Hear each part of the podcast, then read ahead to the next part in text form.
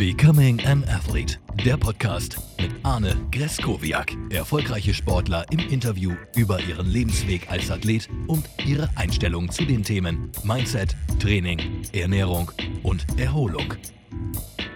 Episode 6 mit dem Handballspieler von den Füchsen Berlin und Europameister 2016, Simon Ernst. Mit der U18 Europameister geworden. Bester Spielmacher des Turniers, bei der U21 die WM-Bronze gewonnen, ins All-Star-Team berufen, 2016 mit der Herrennationalmannschaft Europameister geworden. Das alles schon mit 25 Jahren und jetzt wahrscheinlich standst du vor dem schwersten Jahr deiner Karriere. Zwei Verletzungen in kurzer Zeit, das ist, glaube ich, ein Rückschlag, den man erstmal verarbeiten muss, oder? Ja, definitiv. Also so toll sich das anhört, äh, was du gerade eben alles aufgezählt hast, äh, die Teamerfolge, die individuellen Auszeichnungen. Ähm, so froh und so stolz bin ich, wenn ich jetzt tatsächlich schaffe, mein Comeback zu geben nach den zwei Kreuzbandrissen. Und für mich hat das tatsächlich einen höheren Stellenwert, wenn ich da langfristig gesund bleibe, als die Titel und Pokale. Ich habe ein, ein Interview gelesen von dem, wo du tatsächlich sagst, ähm, dass das jetzt dein, deine größte, deine größte, dein größter Sieg wird, wenn du wieder zurückkommst und dann spielst. Das siehst du tatsächlich so, ja? Das ist dir, das ist dein, deine große Herausforderung? Ja, genau so ist es. Also wer schon mal länger verletzt war oder auch für einen kürzeren Zeitraum, der weiß, wie hart das ist. Äh, A, körperlich, äh, was es bedeutet, was man da wieder äh, reinstecken muss, was man investiert an, an äh, Zeit und an Fleiß und ähm, andererseits natürlich auch, was das auch mental für ein Rückschlag ist. Äh, Gerade die zweite Verletzung war unfassbar hart nach so kurzer Zeit. Ähm, sich die gleiche Verletzung erneut zuzuziehen ähm, und wie man da körperlich Schritt für Schritt rauskommt, so ist natürlich auch mental, dass man da wieder Selbstbewusstsein und Zuversicht findet und ähm, parallel zur körperlichen Genesung auch wieder mental zu alter Stärke, sage ich mal, zurückfindet. Jetzt kenne ich deinen oder deinen ehemaligen Athletiktrainer beim VfL Gummersbach zufälligerweise ganz gut ähm, als ich mit dem gesprochen habe und er mir erzählt hat, dass du einen zweiten Kreuzbandriss hattest, da war der er ja schon völlig fertig und hat äh, äh, das gar nicht verstanden und äh, verstehen wollen. Jetzt möchte ich mich in deinen Kopf und deinen Körper versetzen das ist doch, das kann man doch gar nicht begreifen, oder? Das ist, also ein Kreuzbandriss bedeutet ja für diejenigen, die nicht wissen, was ein Kreuzbandriss bedeutet, das ist im Handball eine große Verletzung, ja, Stop-and-Go-Bewegung. Da warten wir, bei der ersten Verletzung warst du wahrscheinlich wie lange raus? Sieben, acht Monate, neun Monate? Ja, knapp acht Monate. Acht Monate raus. So, da weiß man, was das für eine Leidenszeit ist, da wie sich wieder zurückzuarbeiten und dann passiert das direkt nochmal. Wie ging es dir danach? Also wirklich, also unmittelbar danach. Also das meint man, das ist ein schlechter Scherz, oder? Ja, das wäre wär noch ein bisschen, ist noch ein bisschen nett ausgedrückt. Also, ähm, wie gesagt, ich habe knapp drei Monate wieder gespielt, auch relativ gut in, in, ins Spiel wieder reingekommen. Ähm, in Gummersbach haben wir ein paar Spiele gewonnen, für die Nationalmannschaft wieder nominiert und dann gab eben dieses Spiel in Lemgo, wo ich mich kurz vor Schluss verletzt habe und naja, man, man hofft einfach nur, dass es nicht die gleiche Verletzung wieder ist, äh, wenn man da vom Spielfeld geht, wenn man im MRT liegt und sonst was und ja, das ist mehr als nur ein Nackenschlag, wenn man dann so eine Diagnose kriegt, das ist keine Frage. Ähm, vor allem, wenn man dann weiß, was es an, an Arbeit bedarf, beziehungsweise dass es beim zweiten Kreuzbandriss nochmal fast doppelt so lange sich erstreckt, dadurch, dass es in zwei Operationen gemacht werden muss. Und ja, da schießen einem schon ziemlich negative Gedanken durch den Kopf und äh, ja, da ist es sehr schwer, da erstmal Licht am Ende des Tunnels zu sehen. Du sagst über dich selbst, dass du ein Optimist bist. Zumindest habe ich das gelesen. Ähm, wie bleibt man in so einer Situation trotzdem optimistisch? Oder ist man erstmal gar nicht optimistisch? Also ist das, ist man erstmal, ist man erstmal wirklich so down, dass man nicht optimistisch ist? Ja, erstmal nicht. Also man, man fragt sich natürlich, warum passiert mir das? Also nicht, dass man es mir anders wünschen würde, aber ähm, habe meine Reha da als ziemlich äh, optimal betrachtet. Auch die ganzen Testergebnisse am Ende haben das bestätigt, dass das rechte Bein eigentlich stärker war als das linke. Ähm, nichtsdestotrotz ist es passiert, deswegen bringt es da auch gar nichts, da allzu lang zurückzugucken. Natürlich gucken wir, was kann man vielleicht noch, noch weiter optimieren, aber äh, man muss da relativ schnell wieder äh, ja, Step by Step ähm, nach vorne schauen, ähm, die, die kleinen Erfolge sehen, äh, jeden Tag einzeln Vollgas geben und äh, ja, irgendwann kommt man dem Ziel näher und jetzt sitze ich hier und darf in einer Woche wieder Handball spielen und das ist für mich äh, unglaublich Dazu kommt ja noch die besondere Situation, dass du in deiner Verletzungsphase zu einem neuen Verein gegangen bist. Ich kann mir ungefähr vorstellen, dadurch, dass ich selber im Vereinssport aktiv bin, äh, wie das ist, wenn man als neuer Spieler sowieso zu einer Mannschaft kommt, da muss man sich so ein bisschen orientieren. Jetzt warst du ja schon ein Jahr bei deinem neuen Verein in Berlin und hast noch kein Spiel gemacht, kein Mannschaftstraining gemacht. Wie ist das? Wie wird man da aufgenommen? Ist man da noch weit weg oder hat man das Gefühl, man ist noch nicht so Teil der Mannschaft? Wie, wie, wie, wie läuft das? Ja, das ist mit das Härteste für einen Mannschaftssportler. Also ob das jetzt in Gummersbach war, wo ich meine Reha dann äh, parallel zu den Jungs in Köln gemacht habe und die nur ab und zu beim, beim Krafttraining noch gesehen habe. Ähm, oder jetzt in Berlin eben, natürlich ist man nicht so nah dran, wie man das gerne möchte, gerade beim Vereinswechsel, die Auswärtsfahrten äh, im Hotel die Zeit, natürlich bei den Spielen, das schweißt unfassbar zusammen, das, das fehlt alles. Ähm, habe mich da nichtsdestotrotz versucht, extrem einzubringen in die Mannschaft, ähm, immer nah dran zu sein, parallel zu trainieren. Das äh, hatte den Vorteil in Berlin, dass ich die Reha dort im Trainingszentrum machen konnte.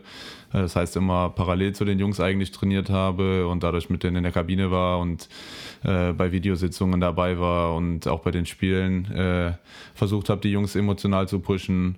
Ähm, wenn man es positiv sehen will, ich habe den ersten Schritt gemacht, bin jetzt menschlich im Verein schon voll integriert und in der Mannschaft und jetzt kommt der nächste Step, äh, der da ist, dass ich mich da sportlich natürlich äh, erstmal selber wieder einfinden muss und dann gleichzeitig noch in eine neue Mannschaft. Wie schaffst du es, dass du deinem Körper wieder vertraust? Ähm, das geht wirklich sukzessive. Also ähm, am Anfang ist es so, ja, du musst ja wieder gehen lernen. Also die, jeden Schritt ist erstmal Arbeit am Anfang und äh, mit der körperlichen Genesung kommt eben auch diese mentale äh, Genesung, sage ich mal, dazu, dass man sieht, okay, jetzt, jetzt kannst du wieder springen, jetzt kannst du wieder eine Kniebeuge machen, jetzt hast du die ersten Handballbewegungen wieder gemacht. Ähm, jetzt der nächste Schritt dann mit, mit Gegnerkontakt oder sonst was. Und äh, ja, so wie ich das gerade beschrieben habe, genauso lernt man auch wieder seinem Körper zu vertrauen. Natürlich ist einem trotzdem das, das Restrisiko bewusst, das ist ganz klar, das hat man im Sport immer und äh, dass das von Verletzung zu Verletzung und äh, das Knie nicht, nicht unbedingt stärker wird, ist auch klar, dass das nicht immer, ähm, dass die Operationen da natürlich kein, kein Vorteil sind. Nichtsdestotrotz äh, glaube ich, kann ich behaupten über mich, dass ich doch fitter bin als der Großteil äh, oder als, als na, doch der Großteil einiger Bundesligaspieler und von daher ähm, bin ich da zuversichtlich. Es gibt auch äh, viele positive Beispiele, ähm, die zwei Kreuzbandrisse auch in jungen Jahren haben.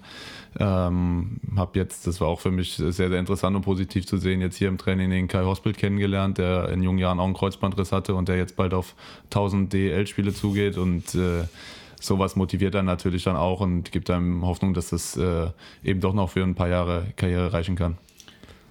Die ja für dich besonders schön wären, weil du den Handballsport liebst und sagst, es ist dir eigentlich fast egal, ob du vor 9000 Menschen in Berlin spielst oder vor 100 äh, Fans in deinem heimischen Birkesdorf. ähm, wie, woher kommt diese Liebe zum Sport? Also wir uns mal zurück in die Vergangenheit. Du bist aufgewachsen in, in Düren. Ähm, woher kommt diese Liebe zu dem Handballsport? Dass, dass, man das auch durchsteht und weitermacht und jetzt auch nicht den Kopf in den Sand steckt und sagt, okay, das ist mein Sport, ich liebe das, das ist mein Hobby, mein Beruf, das ist alles. Ja, ich glaube, das Zitat kommt jetzt tatsächlich aus meiner Verletzungszeit. Äh, das habe ich gemerkt, meine beiden Brüder spielen in meinem Heimatverein, ähm, ein Spiel von denen geschaut und wahnsinnig auf einmal habe ich gemerkt, wie ich emotional total in diesem Spiel drin war.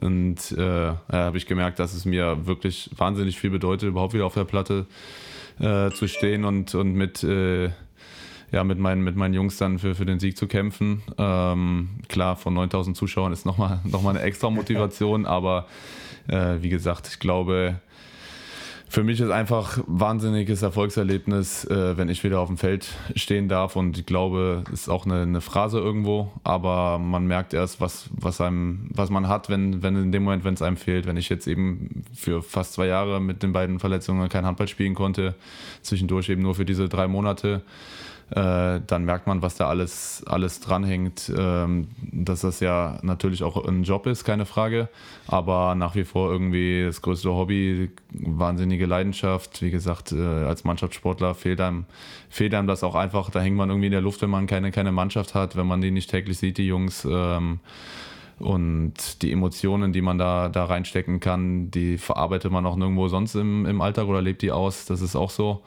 Ähm, dieses Auseinandersetzen, dieser Wettkampfmodus mit, mit dem Gegner, das ist auch was, das man in der Reha nur mit sich alle, alleine ausmachen kann, aber nicht diese direkte äh, Gegnerkontakt, der, der fehlt mir auch. Und ähm, ja, das alles, was ich gerade aufgezählt habe, das lernt man hinterher erst zu schätzen. Du sagst gerade viele positive Dinge über den Mannschaftssport, über den Leistungssport, was ihr für, ein, für eine tolle Möglichkeit habt, euer Hobby zum Beruf zu machen und dafür zwar körperlich hart trainieren müsst und die Spiele am Wochenende macht, aber eigentlich ja sehr bevorteiligt seid im Leben. Mir fällt auf, dass junge Spieler das oft gar nicht mehr so wertschätzen oder das gar nicht richtig einordnen können, dieses privilegierte Leben zu führen. Also mit Anfang 20 schon Berufssportler zu sein, wahrscheinlich auch über die Maßen viel Geld zu verdienen, äh, einmal am Tag, zweimal am Tag Sport zu machen, dafür bezahlt zu werden, vor vielen Fans zu spielen. Jetzt nach so einer Verletzung merkt man dann wahrscheinlich, das, was, das, was das heißt oder was das für einen bedeutet. Also diesen, dieses Hobby, dieses aus dem kleinen Dorf kommen, dann in die große Welt geschafft zu haben, zum Spitzensportler zu werden. Oder siehst du das auch oder fällt dir das nicht so auf? Ja, doch, definitiv. Wobei ich jetzt gar nicht hier aus der, ich meine, ich bin gerade 25 geworden, jetzt nicht aus der aus der, äh, aus der Sicht eines äh, ja, erfahrenen Spielers. Aber du hast schon Erfahrung, du hast Erfahrung für diesen Bereich. Du kannst schon sagen, was es heißt, in die Rückschläge einzuordnen. Ja, so ist es genau. Also das hilft definitiv, das einzuordnen, dass man einfach merkt, ja gut, normalerweise trainierst du ein, maximal zweimal am Tag. Äh, hast ein paar Reisen dazwischen, auch keine Frage. Es ist auch körperlich anstrengend. Aber wenn du überlegst, wofür du gerade eigentlich bezahlt wirst, äh, ist es schon der Wahnsinn. Ich meine, den gleichen Aufwand habe ich vorher auch reingesteckt, als ich in der A-Jugend gespielt habe. Ja, genau. äh, bin dafür von, von zu Hause nach Dormagen zum Training gependelt. Eine Fahrt anderthalb Stunden mit dem Zug und äh, habe das, hab das trotzdem sehr, sehr gerne gemacht. Und als es dann das erste Mal dafür Geld gibt, ist das schon so ein Moment, wo man sagt, ja, Gut, das äh, würde ich ja auch so machen eigentlich, aber natürlich ist das ein sehr, sehr angenehmer Nebeneffekt und äh, definitiv auch wichtig, weil so eine Karriere im Optimalfall halt 10, 12 Jahre geht ähm, und da ist es auch völlig legitim, da auch finanzielle Interessen zu haben, denke ich. Mhm. Als Jugendlicher, magst du uns mal mit reinnehmen, wie du als Kind angefangen hast, wie, das, wie du zum Handball kamst? relativ unspektakulär, beziehungsweise es war einfach praktisch für meine, für meine Eltern. Äh, mein älterer Bruder hat schon gespielt und da war der Weg dann vorgezeichnet, dass man mich einfach mit zum Training nimmt. Das war, glaube ich, praktischer, als mich jetzt zu einer anderen Sportart zu fahren. Äh, mein Vater hat auch früher gespielt bis zur Regionalliga, äh, was heute die dritte Liga ist, hoch. Und äh, kleine Bruder spielt auch. Also man kann, glaube ich, schon auf jeden Fall von einer Handballerfamilie sprechen. Wie wird, merkt man dann in so einer Handballerfamilie, dass man vielleicht über die Maßen talentiert ist oder Spaß daran hat? Weil das ging ja dann relativ schnell, wenn man U18-Europameister geworden ist, dann hat man ja schon relativ schnell gemerkt, dass das ganz gut funktioniert mit dem, mit dem Bällchen schmeißen. Ja, also da gibt es ja beim Handball ganz normal, ich glaube wie in anderen Sportarten vergleichbar, so ein Auswahlsystem, das erst über die Kreisauswahl läuft, bei mir dann im Kreis Aachen-Düren, als nächstes die Mittelrhein-Auswahl, ähm, auch bei älteren Jahrgängen dann dabei gewesen und dann war ich mal in Dormagen im Handballcamp, wo mich der Trainer neben angesprochen hat und gesagt hat, ja, wie sieht's aus, möchtest du nicht mal äh, zu uns wechseln? Das habe ich dann in der B-Jugend gemacht und ähm, ja, da ungefähr merkt man, okay, äh, läuft ganz gut und spätestens dann, als dann die Berufung in die Jugendnationalmannschaft dazu kam, wodurch man dann auch ein bisschen in den Fokus der größeren Vereine ähm, gerät, da merkt man ja, vielleicht geht es äh, nach ganz oben, also sprich in die Bundesliga, wobei ich das eigentlich nie so, klar hat man das im Hinterkopf, das ist so ein, also definitiv schon immer so ein Traum gewesen, aber äh, nicht ganz so verbissen äh, verfolgt, will ich sagen. Das nicht heißt, dass ich da nichts investiert hätte oder sonst was, aber es war eben nicht dieses so, ich setze alles darauf oder bin zum Beispiel früher nicht ins Internat gegangen nach Dormagen, sondern habe immer diesen, diesen Weg auf mich genommen, zu Hause die Schule weitergemacht, äh, das gewohnte Umfeld gehabt. Das heißt, hätte das irgendwie nicht geklappt oder keinen Spaß mehr gemacht, das war auch immer eine wichtigere, ähm, ja, definitiv wichtig bei der ganzen Sache. Wäre das eben nicht mehr gewesen oder Schule nicht mehr geklappt oder so, dann hätte es da eben auch einen Weg zurückgegeben, äh, was auch überhaupt nicht, nicht äh, schlimm gewesen wäre, weil es, wie gesagt, der Handball dann nicht weniger Spaß gemacht hätte. Du sagst jetzt gerade Spaß. Ähm, wie haben deine Eltern das äh, gesehen? War das für die Spaß? Haben dich da unterstützt oder fanden die das schon gut, dass du das leistungsorientiert machst? Wie können wir das einordnen? Ja, definitiv. Also einen mega Support zu Hause gehabt, keine Frage. Also wie viele Stunden die in Handballhallen verbracht haben, wie gesagt, mit mir und meinen beiden Brüdern, äh, das will ich gar nicht wissen, ehrlich gesagt. Und zu Hause ist auch immer ein Thema, alle in der Vereinsarbeit zu Hause engagiert und ähm, zum Training gefahren, zu den Wettkämpfen am Wochenende, das, zu den Turnieren mitgereist. Also das ist schon, ist schon Wahnsinn. Ähm, deswegen haben sie mich da äh, super unterstützt, ohne mich da aber irgendwie gepusht zu haben, von wegen, du musst das und das oder, oder sonst was, sondern ähm, immer unter der Prämisse, A, die Schule muss weiter funktionieren, das war immer sehr wichtig und äh, B, dass es mir nach wie vor Spaß machen soll und ich da nicht irgendwie mich fühlen soll, dass es, dass es irgendwie ein Zwang wird, dass ich nach Dormagen zum Training fahren muss oder es irgendwo hinschaffen muss, sondern dass mir das halt freigestellt ist, gleichzeitig aber natürlich das super supported haben, den, den Ehrgeiz. Du hast die Schule also beendet, dann hast du einen Schulabschluss gemacht? habe ich auch geschafft, ja. Nee, ich habe ganz normal als Abitur gemacht, ja. Naja, ganz normal Abitur. Weiß selber, ist ja auch nicht üblich ja. im, im, professionellen Sport. Ja, wobei beim Handball muss man auch ehrlich sein, genau, man verdient schon nettes Geld, aber äh, glaube, das ist jedem bewusst, dass nur die wenigsten da im Sport äh, weiterarbeiten könnten, können über die Karriere hinaus. Ich meine, muss man ja nur mal zusammenrechnen. In der ersten und zweiten Liga, wo hauptamtlich gearbeitet wird, gibt es 36 Trainerplätze und dementsprechend viele äh, ähm, Jobs als Manager, sage ich mal. Und da beläuft sich die Zahl dann halt auf 100, 100 Leute, die da hauptamtlich von leben können nach dem Handball, wenn man das mal über, über den Daumen schlägt. Und von daher sind sich die meisten darüber bewusst, parallel während der Karriere da schon ein zweites Standbein aufbauen zu müssen. Ähm, auch wieder habe ich gelesen, dass du dann schon studierst parallel. Hast du das mit der Verletzung mit der ersten begonnen oder wann hast du mit dem Studium begonnen? Nee, also klar bin ich jetzt das beste Beispiel, wo, wo man sieht, äh, so es ist definitiv notwendig, noch was zu machen, wo man immer sagt, ja, es kann auch ganz schnell vorbei sein, was jetzt zum Glück nicht ist, aber äh, das hat natürlich nochmal die Wichtigkeit ein bisschen unterstrichen, dass man sieht, ähm, ja, es ist essentiell, da parallel äh, ein zweites Standbein aufzubauen in Form von Ausbildung oder Studium. Und ich habe da für mich ein Modell gefunden mit einem Fernstudium, ähm, was extra für Leistungssportler ausgelegt ist, was ganz gut kompatibel ist mit dem Leistungssport, weil ich mir das zeitlich sehr gut selber einteilen kann, weil das äh, von Anfang an gestreckt ist. Und da bin ich nach wie vor dran und bin da jetzt äh, auf der Zielgeraden, was meinen Bachelor angeht trotzdem gibt es die Diskussion, dass eine duale Karriere nicht möglich ist, dass man sich, wenn man professionell Sport macht, auf den Sport konzentrieren muss und der Aufwand doch so hoch ist und man muss Physiotraining, schlafen und reisen. Hm, wie schaffst du das, das unterzuordnen und parallel zu machen? Ich meine, im letzten Jahr war das wahrscheinlich einfacher, weil du dich selbst organisieren konntest mit deiner Reha und keine Reisen hattest und keine Spiele hattest. Wie ist das sonst jetzt möglich im normalen Alltag? Ja, also das ist der Vorteil vom, vom Fernstudium, dass ich mich da wirklich frei einteilen kann, größtenteils. Ähm, sehe das auch eher so, klar ist die erste Priorität ist der, ist der Handball, der Profisport, das ist ganz klar, dem ordne ich alles unter. Aber ich glaube, obwohl wir so ein, eine lange Saison haben und nicht ganz frei sind, was unsere äh, Zeitplanung eingeht. Also wenn es heißt, hier morgen früh ist Training, dann ist morgen früh Training. Dann gibt es auch kein, kein Vertun und nichts zu diskutieren. Äh, das ist so, aber ich glaube, währenddessen hat man doch viel Freiräume. Also wie gesagt, wenn man ein Training hat pro Tag, ähm, dann sind das anderthalb Stunden reiner Trainingsaufwand, drumherum noch Physio, vorher da sein, extra was machen, ähm, Regeneration, vernünftig essen, sonst was, was alles dazugehört, das ist auch klar. Aber dann bleiben einem am Tag auf jeden Fall immer noch drei, vier Stunden, wo man äh, was machen kann. Genauso ist es auf Reisen. Natürlich ist es da manchmal einfacher, jetzt bei Netflix die neueste Serie anzuschauen, aber ähm, ich finde es so, dass es für den Kopf auch ganz gut ist, äh, da am Ball zu bleiben äh, sich da weiterzubilden. Und von daher glaube ich, dass da die meisten Profisportler äh, es schon möglich machen können, parallel was zu machen. Muss natürlich das passende Modell für sich finden, manchmal auch mit der Unterstützung vom, vom Sponsor, irgendwo eine Ausbildung oder sonst was. Aber beim Handball ist es, äh, wie ich das beurteilen kann, schon möglich. Und hast du schon Ziele für danach oder würdest du gerne im Handballbereich bleiben oder ist das auch noch völlig offen? Möchtest du erstmal deine sportliche Karriere jetzt über die nächsten Jahre weiterführen? So ist es. Also den Bachelor, den mache ich definitiv fertig. Ich habe auch vor, da noch was äh, draufzusetzen. Aber konkrete Pläne habe ich da noch nicht. Ähm, versteife mich da auch nicht auf den, auf den Sportbereich. Natürlich äh, es cool, wenn sich sowas ergeben könnte, aber da habe ich es jetzt nicht unbedingt eben skizziert. Äh, es ist, glaube ich, schwierig, sich darauf festzulegen. Ähm, von daher habe ich da jetzt noch keine konkreten Pläne, wo genau es da hingehen soll. Und wie du auch gesagt hast, bin erstmal froh, wenn ich jetzt äh, mich voll auf den Sport konzentrieren kann, weil ich da weiß, dass ich da auch, äh, auch wenn ich wieder auf dem Spielfeld stehe, gleichzeitig noch wahnsinnig viel investieren muss, dass das eben die nächsten Jahre auch so bleibt. Du hast gerade schon ein bisschen anklingen lassen, wie so ein Alltag bei dir aussieht mit Training, Vorbereitung, Nachbereitung, Physio.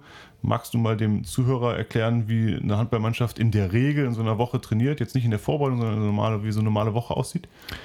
Ähm, ja, wobei ich ja tatsächlich jetzt äh, keinen Alltag in der Form hatte, die letzten zwei Jahre fast, weil ich äh, zukünftig ab, ab nächster Woche mit der Reha beschäftigt war äh, in erster Linie, aber ähm, in Gummersbach konnten wir relativ viel trainieren und relativ hart. Da haben wir in Anführungsstrichen nur in der Bundesliga gespielt, das heißt ein Spiel pro Woche. Ähm, haben wir meistens ähm, Anfang der Woche härter trainiert, das heißt mit Athletikeinheiten noch äh, am Vormittag da meistens, in der Regel, wenn wir samstags gespielt haben, montags und mittwochs ähm, Athletiktraining. Ähm, und jeden Tag halt Handball abends und je näher es ans Spiel geht, desto geringer werden die Umfänge, desto geringer wird die Belastung im, im Training und desto ähm, mehr geht man in die taktische Vorbereitung. Da kommen dann die Videositzungen dazu, meistens so die letzten zwei, drei Tage vorm Spiel. Ähm, genau, und der Tag nach dem Spiel ist dann meistens frei gewesen und dann ging es wieder von vorne los. Jetzt in Berlin ist es so mit dem Europapokal, gerade in der zweiten Saisonhälfte sind eigentlich nur englische Wochen. Das heißt, da wird relativ wenig trainiert und äh, die Jungs waren dieses Jahr sehr, sehr viel unterwegs. Äh, sind dann meistens auch schon von, von einem Spiel zum nächsten direkt wieder hingeflogen und dazwischen dann äh, eher taktisch geprägte, lockerere, regenerativere Einheiten und wenn es mal möglich war, mit einer langen Trainingswoche dann natürlich auch wieder mehr im athletischen Bereich gearbeitet. Inwiefern kann man da den Trainingsalltag individualisieren oder ist das als Team, macht man alle zusammen das Gleiche? Hat der hier seine eigenen Programme? Wie kann ich mir das vorstellen? Ähm, also im Mannschaftstraining ist es schon so, wie der Name schon sagt, dass alle zusammen trainieren, aber klar gibt es da auch einzelne ähm, Zeiten im Training, wo dann positionsspezifisch gearbeitet wird. Ähm, gibt nochmal extra Torwart-Einheiten.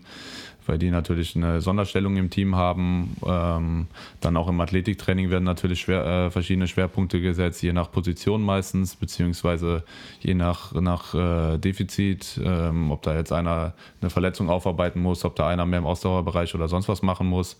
Und das wird dann in erster Linie individualisiert, aber im Mannschaftstraining wird schon äh, in der Regel zusammen äh. Jetzt hast du in der Reha viel Zeit gehabt für Krafttraining, Athletiktraining, Koordinationstraining und alles, was dazugehört. Hat das deinen Horizont denn dann auch nicht stark erweitert oder siehst du jetzt auch Dinge anders, die du vielleicht mal als Jugendlicher gemacht hast? Oder würdest du Sachen anders machen in deiner, in dem, im Nachhinein? Ja, wie gesagt, ich glaube, das ist kein dass es mich nicht wirklich weiterbringt, jetzt nach, nach Gründen zu suchen, warum irgendwas passiert nee, nicht, ist. Aber nicht nach Gründen eher so als äh, vom Interesse her, dass du sagst, okay, ist ja, das interessant. Also definitiv, also klar kenne ich meinen Körper, insbesondere mein ja, genau. Knie so gut, wie es vorher definitiv nicht der Fall war.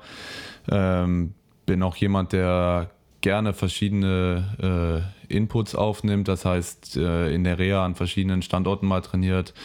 Ich war zweimal für, für drei Wochen jeweils in, in Donaustauf, um da neuen Input zu kriegen. Vielleicht sind da die, die Trainer, die Physios, ein paar andere Sachen. Ähm, dann habe ich hier in, in Köln teilweise die Reha gemacht, dann in Berlin wieder in Zusammenarbeit mit dem Olympiastützpunkt, mhm. dass immer wieder verschiedene ähm, Inputs bekommen habe. Mhm ähm, sehe das auch so, dass man in, in, anderen Sportarten da viel mitnehmen kann. Ähm, und von daher glaube ich, habe ich schon definitiv da meinen mein Horizont erweitert. Ob es jetzt ist, dass ich äh, mit Yoga angefangen habe, äh, mit einer Mentaltrainerin zusammengearbeitet habe, ob ich sage, ich jetzt im Sommer versuche ich ein bisschen Tennis zu spielen, um Beinarbeit oder sonst was zu verbessern. Also da glaube ich, kann man ganz, ganz viel mitnehmen. Aber das ist ja schon sehr vielseitig. Das ist ja jetzt, äh, erfahre ich ja Dinge, die sind ja nicht normal für einen Mannschaftssportler, der sich ja normalerweise nur auf sein Teamtraining verlässt und auf das, was der Verein anbietet und nicht dann out of the box denkt und schaut, okay, was kann ich denn für mich noch tun, um, um besser zu werden, um das ist für, für meine Performance. Ja, also das ist sicherlich der, den Verletzungen geschuldet, das ist auch keine Frage, dass ich da geguckt habe, wo kann ich noch was optimieren. Äh, und genau wie ich es eben beschrieben habe, habe da noch ein paar äh, andere Sachen angefangen, die, die mir hoffentlich jetzt helfen beim Comeback und ähm, finde da auch immer den Austausch mit anderen Sportlern sehr, sehr interessant, ob das in der Reha ist, ob das hier im Training ist. Ähm, glaube, da kann man auch sehr, sehr viel mitnehmen, wenn es einzelne Übungen ist, wenn es eine Herangehensweise ist an die Sportart, wenn es für die Regeneration verschiedene Aspekte sind. Ähm, glaube ich, ist das sehr, sehr wertvoll. Äh, in der Reha, in deinem Training, jetzt hast du wahrscheinlich mit vielen anderen Athleten trainiert, aus anderen Sportarten, weil man in den gleichen Trainingsräumlichkeiten trainiert. Gibt es eine Sportart oder, oder einen, einen, Athleten, der dich da besonders fasziniert hat, wie er arbeitet, was er tut? Ah, das ist jetzt schwierig, äh, jemanden hervorzuheben. Aber wie ich es gesagt habe, also glaube gerade die, die Leidensgenossen, äh, die auch an einer Kreuzbandverletzung gearbeitet haben, das pusht einen dann doch irgendwie und zieht einen hoch, äh, wenn, man, wenn man das zusammen macht, wenn man Erfahrungen teilen kann ähm, und eben nicht diesen ganzen Weg komplett alleine gehen muss, sondern äh, gerade als Mannschaftssportler ist, trainiert man schon ganz gerne mit zwei, drei anderen Leuten noch zusammen, äh, pusht sich ein bisschen und macht ein paar Witze zwischendurch und, und sonst was. Äh, das gehört auch dazu. Und ja, das hat die Reha da in der Hinsicht ein bisschen le äh, leichter gemacht. In, in Berlin war es einer, der hat sich fast parallel zu mir auch das Kreuzband gerissen, das Stipe Mandalinic, ein Kroate. Und wir konnten fast äh, ja, alle Schritte gleichzeitig machen. Das hat, wenn man das überhaupt so sagen kann, die ganzen Prozesse ein bisschen angenehmer gemacht Klar. irgendwo. Mhm ich habe im Handball die Diskussion über die letzten Jahre mitbekommen, dass der Sport ja viel athletischer geworden ist. Also Du bist jetzt 1,95 groß, glaube ich, und wiegst aktuell 100, 203 Kilo. Ja, ein bisschen weniger. Ich glaube 98 aktuell, ja. Ja, aber also das ist ja, äh, man würde sagen, äh, ein Schrank. Also ihr seid ja alle groß und kräftig und damit mit deiner Körpergröße bist du jetzt ja auch kein Monster, sondern du bist ja ein normaler Handballer von, der, von den körperlichen Aha. Voraussetzungen. Ähm, wie siehst du das? Also das wird immer schneller, das wird immer athletischer. Verletzungen treten häufiger auf, weniger häufig auf. Also es ist ja auf der einen Seite wird mehr getan und präventiv, es wird mehr trainiert, es wird besser vielleicht mhm. trainiert. Mhm. Auf der anderen Seite stoßen da 100 Kilo auf 110 Kilo mit dem Vollsprint und fliegen da einander rein. Wie, wie beurteilst du das? Gut, ich bin jetzt erst fünf Jahre dabei in der Bundesliga, aber man braucht sich nur die Videos von früher, ja, von vor 15 äh, Jahren, von vor 30 Jahren anzuschauen und ähm, das sieht jeder Laie, dass das ein ganz anderes Sportart ist, dass es eigentlich nicht mehr viel zu tun hat mit dem Handball, der, der da früher gespielt wurde. Ähm, da kann man definitiv sagen, dass das viel, viel athletischer geworden ist, viel schneller auch durch Regelauslegungen, die verändert wurden, aber in erster Linie auch einfach durch die Entwicklung der Sportler. Also ich glaube, dass da wirklich größtenteils wirkliche Athleten unterwegs sind. Du hast gerade eben gesagt, also ich glaube, meine Statur ist so, ist so der Regelfall, der Normalfall. Das ist jetzt nichts Besonderes. Ähm, glaube, letztes Jahr unsere Mannschaft in Berlin, die hätte man auch als äh, Basketballmannschaft durchgehen lassen können mit, mit vier, fünf Leuten zwischen 2,5 und 2,10 ähm, und dementsprechend auch Gewicht dabei. Von daher, das ist schon ja, ein Sport, der einem vieles abverlangt, auch durch den relativ harten Körperkontakt und dementsprechend natürlich auch ein Verletzungsrisiko mit sich bringt, ähm, was dann durch die hohen Belastungen im Handball, gerade für die Champions League Clubs, natürlich nochmal erhöht wird. Mhm. Gerade nochmal, hast du gesagt, dass du mit einer Mentaltrainerin zusammenarbeitest? Ist das einmalig gewesen oder ist das jetzt ein, Regelfall? Ähm, Habe ich angefangen nach meiner Verletzung, ähm, um eben äh, verschiedene Sachen aufzuarbeiten, beziehungsweise auch wieder ein positives Selbstbewusstsein, wenn man so sagen kann, aufzubauen, ähm, Regenerationstechniken äh, zu trainieren und wie ich es gesagt habe, da versuche ich mir irgendwie von allen Seiten ein bisschen Input zu holen und zu, zu dieser äh, zu dem Comeback äh, gehört eben nicht nur der Körper, sondern der Kopf muss auch mitmachen, das ist auch klar. Und äh, deswegen habe ich da versucht, mir da auch äh, Hilfe zu holen, beziehungsweise neuen Input und ähm, habe das quasi übers Jahr jetzt gemacht. Mhm. Ähm, bin da auch froh drüber und habe neue Sachen gelernt und genau das war mein Ziel, dass ich mich da quasi auch auf mentaler Ebene noch ein bisschen verbessere. Und wie kannst du dich jetzt besser mental regenerieren? Habe ich das richtig verstanden? Ähm, also es ging A um Regenerationstechniken, was dann auch äh, Atemtechniken, eben Yoga habe ich dann mhm. angefangen. Ähm, dann ging es zum Beispiel in meine äh, natürlich ist das Selbstbewusstsein, was, was A, seine, die körperlichen Fähigkeiten, was das Handballspiel angeht. Ich habe anderthalb Jahre bald kein Handball gespielt, weiß überhaupt nicht, wie ich reinkomme, dass man da mit Visualisierungstechniken oder sonst was arbeitet, äh, um eben wieder so positive Bilder hervorzurufen oder, oder sonst was. Also vielen kleinen Stellschrauben da äh, gedreht, die dann eben ja, das große Ganze, ähm, das heißt das erfolgreiche Comeback eben fördern sollen. Mhm nimm uns mal mit, wie sieht ein normaler äh, Alltag von dir aus? Also, wenn, das, wenn du morgens aufwachst, Hast du dann schon Techniken, die du jetzt entwickelt hast oder auch oder während du gespielst oder gespielt hast? Also hast du da irgendwas, wo du sagst, okay, ich prime mich jetzt hier, bin da fokussiert oder bist du da, gibt es da nichts, was du bisher getan hast dafür? Ähm, ob ich quasi wie so eine Routine habe. Ja, so eine Tag. Routine, eine Mo- Morning-Routine, dass du aufwachst, okay, wenn die einen meditieren, dann du hast jetzt gesagt, du hast Yoga angefangen. Ja. Du, du grinst so ein bisschen nach dem Motto, nee, nee, ich schlaf lang und dann Nee, trinke nee, Kaffee und fahre ich in die Halle. Äh, aktuell trainiere ich ja ganz früh über Argosport, deswegen ein bisschen früher aufstehen als sonst, aber nee.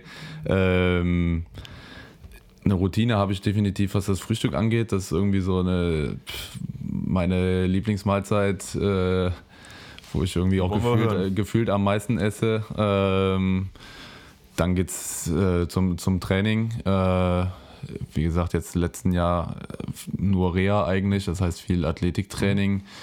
Ähm, vormittags, dann bin ich beim Physio natürlich auch täglich gewesen mit, mit meinem Knie, ähm, beziehungsweise jetzt in der Endphase dann ähm, ja ein bisschen prophylaktisch und muskulär rumzuarbeiten, dass man sagt, ja, ähm, wollen quasi den bestmöglichen Zustand einfach haben für, fürs Training, äh, da ich jetzt keine großen Probleme am Ende gehabt habe.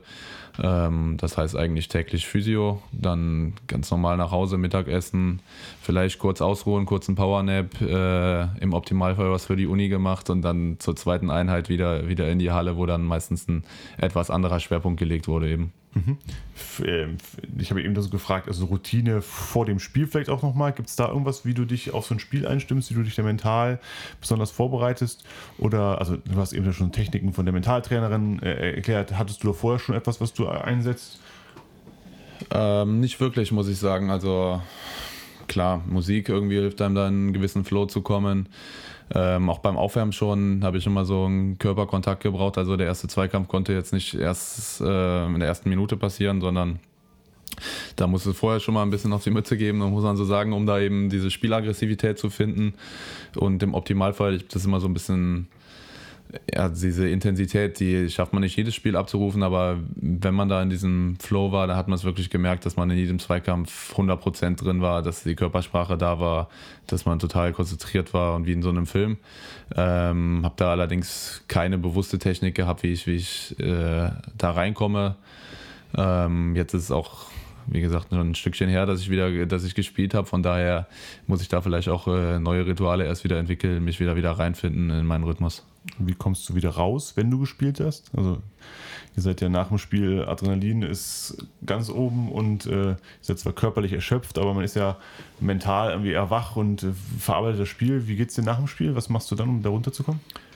Ähm, das ging eigentlich immer. Also da hatte ich keine großen Probleme mit. Sobald äh, abgepfiffen war, dann war auch gut. Also dann waren noch alle äh, Fäden, die man im Spiel mit den Gegnern hatte, auch vergessen. Also kann ich relativ gut abschalten. Klar, wenn es besondere Highlights gab, früher die, die Jugendturniere, ähm, wo es an die K.O.-Spiele ging, da kam man dann ganz schlecht runter. Da habe ich das erste Mal so gemerkt, dass tatsächlich das Adrenalin so wirkt, dass man nicht einschlafen konnte. Aber in der Regel nach den normalen Bundesligaspielen äh, habe ich da kein Problem mit. Wie kommt das, dass im Handball beim Spiel relativ, ich würde nicht sagen, es ist ja nicht aggressiv, es ist sehr, sehr hart, aber es ist nicht aggressiv, aber dass man sich trotzdem dann so wieder aufhilft und seinem Gegenspieler so die Hand reicht. Ich habe dich gerade zwar gerade zu Boden gerungen, aber bin bereit, dir trotzdem wieder hochzuhelfen. Das gibt es ja in anderen Sporten nicht, als wäre im Basketball undenkbar, im, im Fußball undenkbar. Also warum ist das im Handball so, dass man sich wirklich, also ein Zweikampf, ich kenne das ja selber so ein bisschen, das ist hart, das tut weh und trotzdem helfe ich meinem Gegenspieler direkt wieder auf und es kommt nicht zu, also es gibt ja Trash-Talk, aber man beleidigt ja eigentlich wirklich aufs Übelste. Woher kommt diese, diese Grundstimmung weißt du das? Du kannst das einordnen?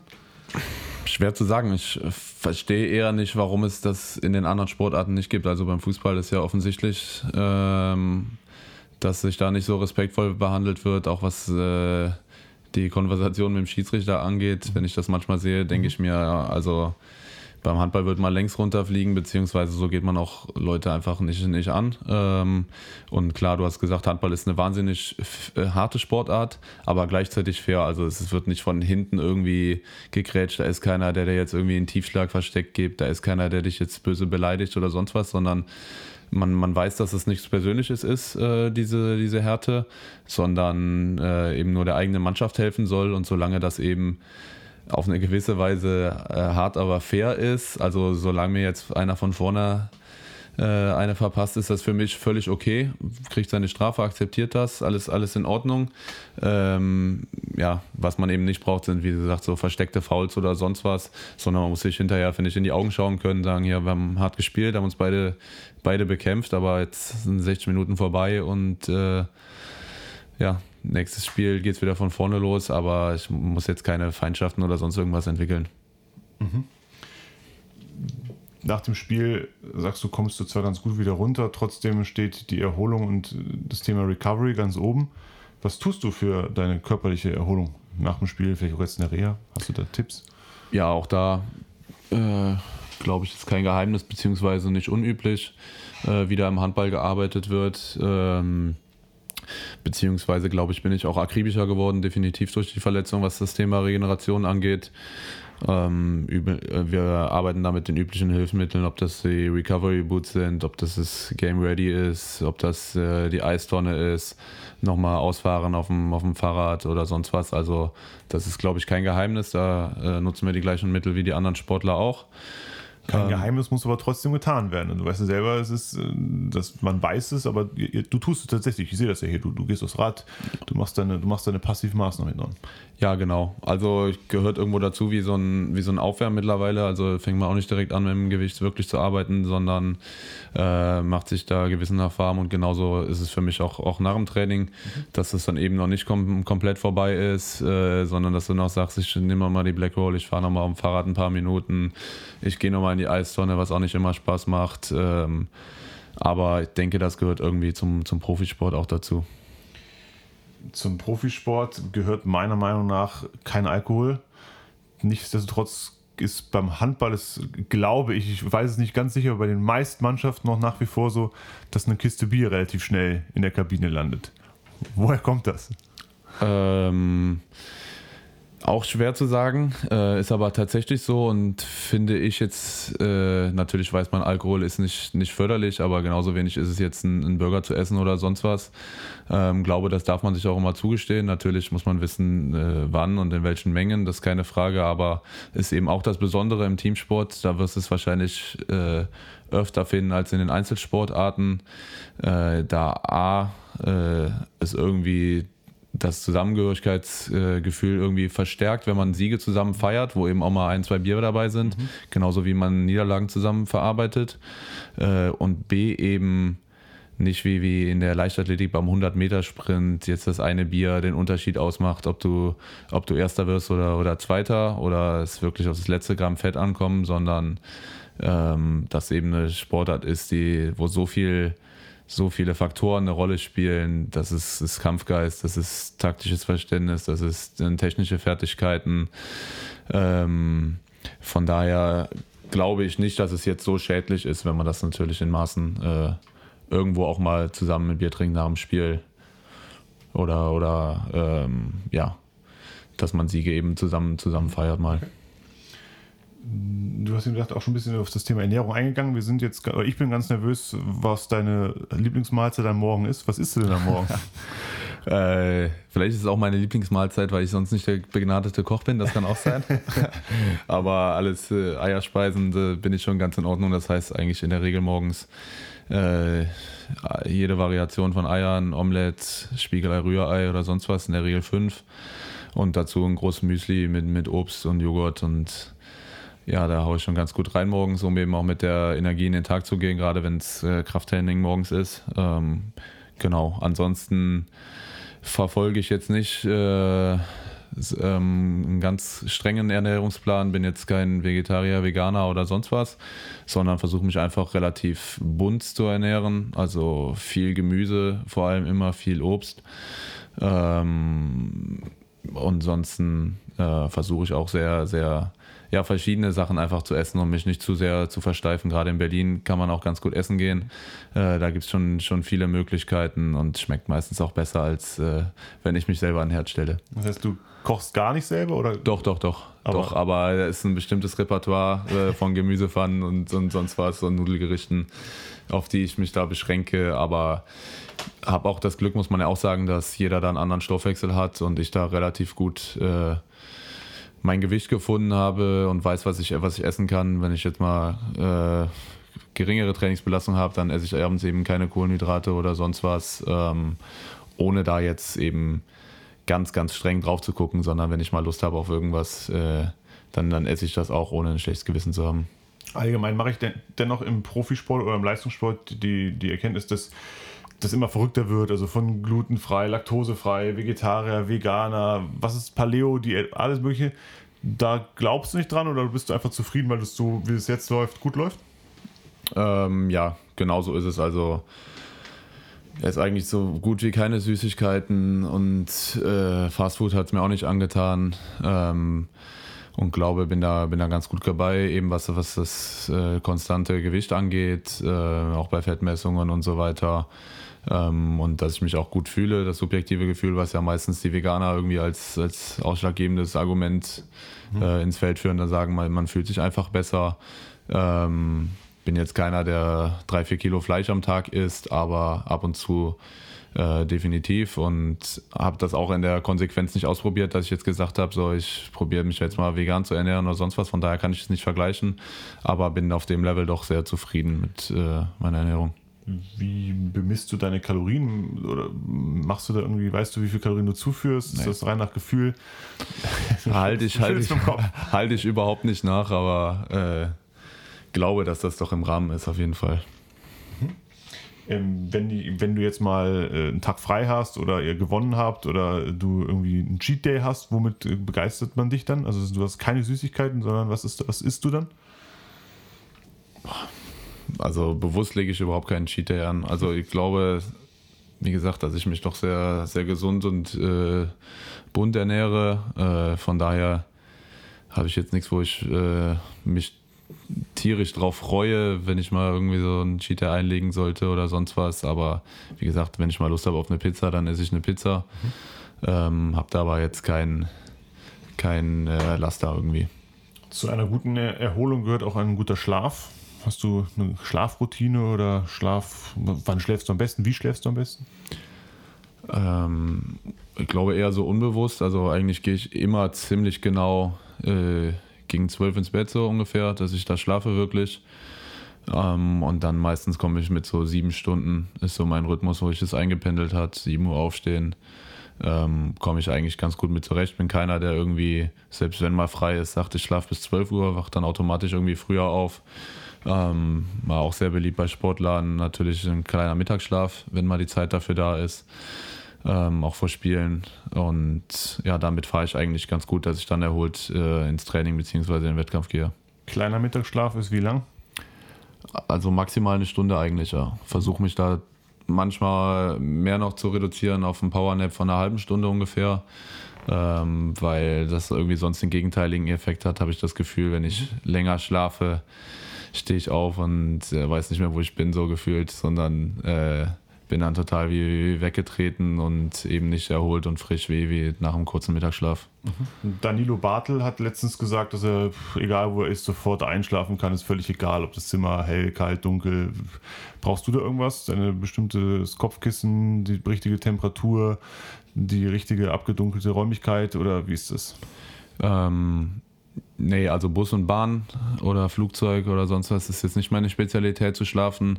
Aber ansonsten, wenn ich mich, wenn ich mich hinlegen kann, dann ist es für mich auch kein Problem, ob es jetzt äh, komplett abgedunkelt ist, ob es noch ein bisschen Licht reinscheint, ob die Zimmertemperatur äh, jetzt zwei Grad höher oder niedriger ist. Das ist, ist mir relativ egal. Eben hast du schon mal gesagt, dass du nach Spielen eigentlich ganz gut einschläfst. Das heißt, du hast noch brauchst keine Schlafmittel oder musst da keine Substanzen nehmen, um dann den Schlaf zu finden? Nee, ähm, also noch nie genommen und bin da eigentlich der Ansicht, dass ich äh, versuche, wie gesagt, über die Ernährung mir alles zu holen, was ich brauche und da eigentlich so wenig wie möglich äh, Nahrungsergänzungsmittel auch, auch zuführe, sondern das eben versuche über die normale Ernährung alles zu regulieren. Jetzt zum Schluss noch eine Frage, die sich aus meiner Sicht eigentlich erübrigt. Was hast du als nächstes für ein Ziel in deinem Sport? Ja, das ist ja schon angedeutet. Also als nächstes ist es vielleicht auch falsch, sondern für mich ist einfach das einzige Ziel, diese Saison erstmal und gilt natürlich auch für den Rest der Karriere gesund zu bleiben. Äh, klar, vor allem vor allen Verletzungen kann man sich nicht schützen. Das ist auch so. Das ist ein Kontakt, wenn nicht sogar ein Kollisionssport, Handball, äh, geht es gut zur Sache. Also ob ich da irgendwo im Trikot hängen bleibe, mir einen Finger breche, da steckt man nicht drin. Das lässt sich nicht beeinflussen.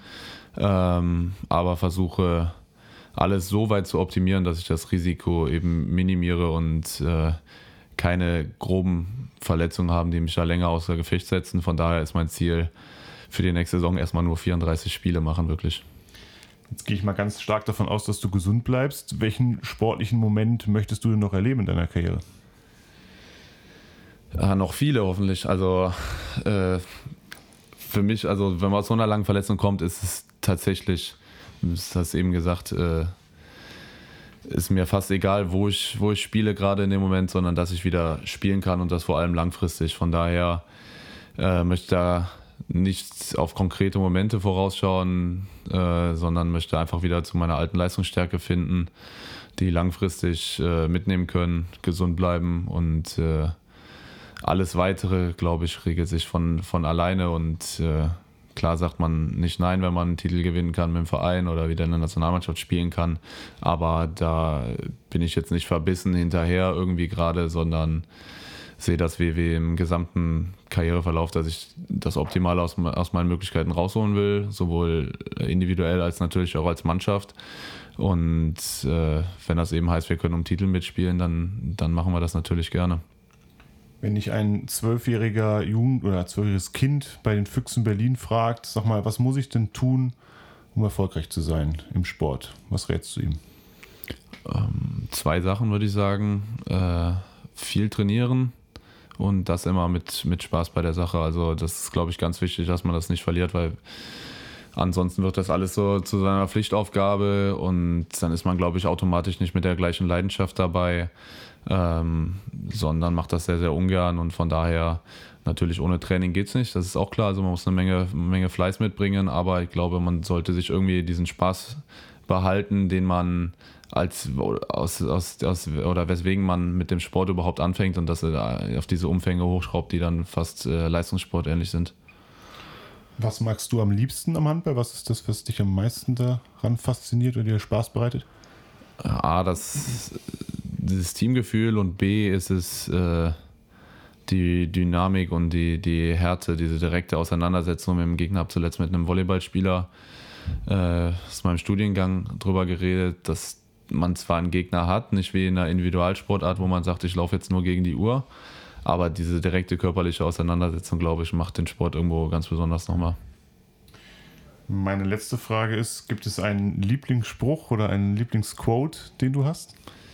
Den ich mir hätte tätowieren sollen, nee. Den du hättest auf den Unterarm tätowieren sollen? Nee, habe ich äh, tatsächlich noch kein Tattoo, weil ich auch keinen Lieblingsspruch habe. Ähm, wie gesagt, glaube, gibt es schon ein paar Sprüche, die irgendwie mein Mindset da widerspiegeln, aber habe da jetzt keinen konkreten, den ich verfolge, sondern wie gesagt, natürlich, ich will das Beste aus meinen Möglichkeiten rausholen jeden Tag Vollgas geben und den, den Spaß bei der ganzen Sache nicht verlieren. Wenn du dafür einen, einen schönen Spruch hast, dann schickst du mir den mal rüber. Oh, das mache ich. Simon, vielen Dank, dass du da warst. Vielen Dank für deine Zeit. Danke fürs Gespräch. Sehr gerne. Das war's für heute. Eine weitere Ausgabe Becoming an Athlete. Arne im Gespräch mit Top-Athleten. Wenn ihr Anregungen habt, schreibt uns das gerne in die Kommentare.